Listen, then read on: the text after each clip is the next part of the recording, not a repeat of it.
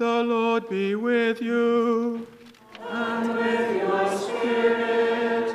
A reading from the Holy Gospel according to Luke.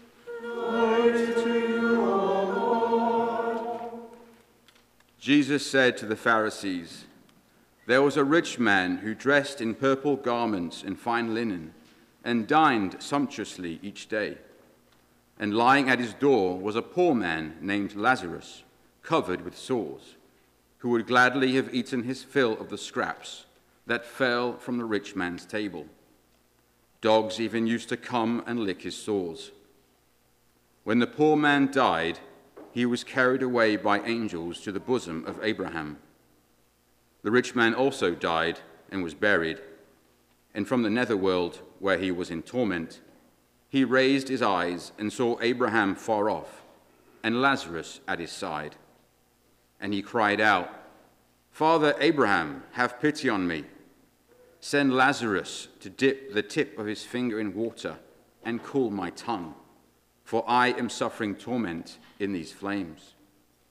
Abraham replied, My child, remember that you received what was good during your lifetime, while Lazarus received what was bad. And now he is comforted here, whereas you are tormented. Moreover, between us and you, a great chasm is established to prevent anyone from crossing who, who might wish to go from our side to yours, or from your side to ours.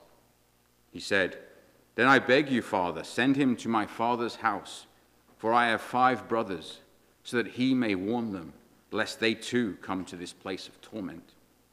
But Abraham replied, They have Moses and the prophets.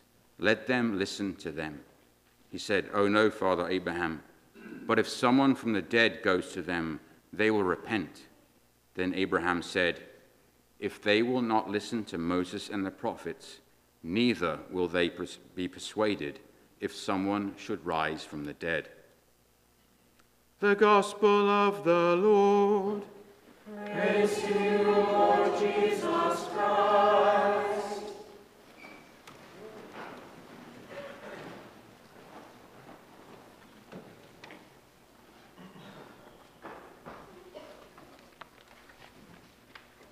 Several years ago, I took my mom to Poland for one of those milestone birthday trips. This was to fulfill one of her lifelong dreams of visiting the home country. Now, the first and the last time that she had traveled outside of uh, America was to see me ordained a deacon in Rome. Thanks be to God, at the time she was still in pretty good health, but I knew that leading up to the trip, she really needed to get some more exercise, that we'd be walking a lot more in Poland than she was used to. So, for her to really enjoy it, I devised a little scheme to get her uh, to be walking more.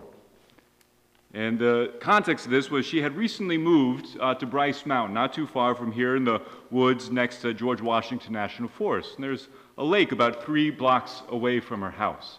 She loves the water. She grew up on a lake in Michigan. And I said, Mom, let's go check out the lake. She's like, I don't feel like it. I, I don't think I'm up for it. I said, well, let's just walk to the parking lot. She could probably already tell what I was up to, but she was a good sport. So we walked the three blocks to the parking lot. I said, well, hey, there's, there's the boat rental right over there. Let's just go check that out, just a little bit over there. I said, oh, okay, fine. So we went. And then, wow, well, look at all these houses right along the lake let's just go admire them for a little bit. Right? So a little bit further along, aren't these woods nice, Mom? It's so nice out. It's 70 degrees, a little breeze going on. Let's just keep going a little bit further. Okay, she's a good sport. We keep going, and there's a bench just on, on the, the far side of the lake. Let's just go there and take a proper break. Then we can rest for a little bit. And then we're about halfway there on this three mile circuit around the lake. I said, Well, what's the point of just retracing our steps? Let's go the opposite way and catch something new. She obliges, but as the time goes on, the sun rises, so does the temperature. She begins to sweat. And at a certain point, she kind of just stops and is swaying a little bit. She has the thousand yard gaze. She's sweating pretty heavily. I say a dirty word in my mind. I said, Oh no, I just killed my mom. Obviously, she didn't die. That'd be a very dark story to start a homily with. She made it, and we learned a couple good lessons from that little adventure. First, that she's capable of much more than she thought she was. And secondly, that a healthy heart makes a very big difference. So I'd like to unpack those two lessons in light of our readings today. In the Gospel, we have the parable of Dives and Lazarus. Dives is the Latin word simply meaning the rich man. And Lazarus means the one whom God helps. In this parable, we're told at the beginning, is addressed to the Pharisees, whom St. Luke adds, loved riches. Reminds me of, of an old scene from uh, the show Whose Line Is It Anyway? where Drew Carey asked the, the contestants to come up with a line that is often used to start a fight. Ryan Stiles says, You guys want to fight? It's often what Jesus does to the Pharisees, it would seem. But a couple other things immediately jump out at me about this parable. That our blessed Lord is first and foremost talking about their heart condition, not their economic condition. Jesus does not condemn the rich man because he is rich, but because his heart is diseased with ego.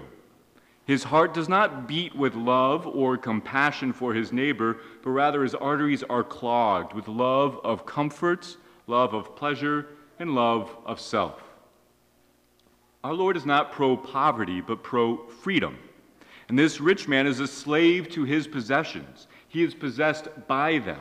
He is chained to their allure to the point where he cannot even see this man outside of his own door. And in one sense, this is good news for us who are rich.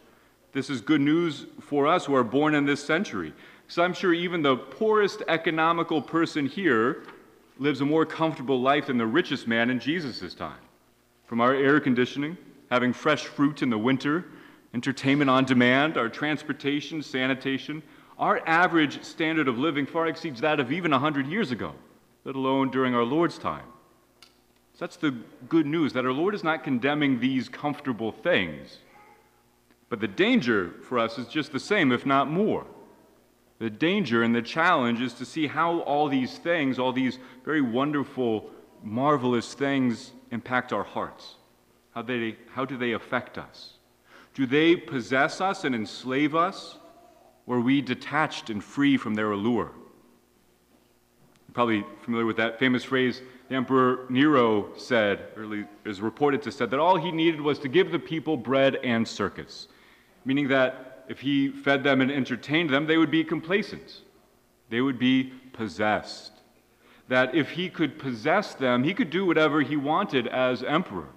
If he could infect their hearts, they would become weak and they would become enslaved and they would not be free and strong enough to fight back against his tyranny. And this is the type of warning that the prophet Amos gives to the people of Israel in our first reading Woe to complacent Zion! Woe to the complacent. In this similar vein, St. Paul warns his good friend, St. Timothy. A little bit after the reading that we heard today, he says that love of money is the root of all evil. This covetousness, not money itself, but the love of money, this covetousness is the root of all evil. He doesn't blame the stuff, but the condition of the hearts that is dragged down and chained to the stuff. It's not your neighbor's fault you're envious of their car, their job, their promotion, their status, their body, or their spouse. Fill in your own blank. Because if our heart is attached to any of those things, it is diseased and weak. It is possessed by those possessions and needs to be exorcised. But the good news is our Lord is here to set us free, that He is picking a fight. Not with us, not with the stuff, but with the disease. Our Lord is here to perform heart surgery on us, to root out all those things that clog our arteries so that we can be free and strong.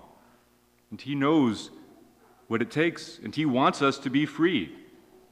Not free of all these things, but being free of possessed by them. He wants us to have a healthy heart that is exercised and free so that it can do what it is made to do, which is to love. Now, knowing my mom, I, I know she never would have walked those three miles on her own. She didn't think she was capable, but she did it, albeit barely. But she was capable of much more than she thought. She just needed a little push to prove it. It was the leading cause of her problem, selling herself short to the point where she just stopped exercising. I think we all need these types of trainers in our own lives people who will stretch us, people who will push us beyond our comfort zones. We need those people who have gone before us, who know the path, who can show us that we are capable of much more than we think. We should invite them and allow them to do this because we trust them and we have confidence in their leadership.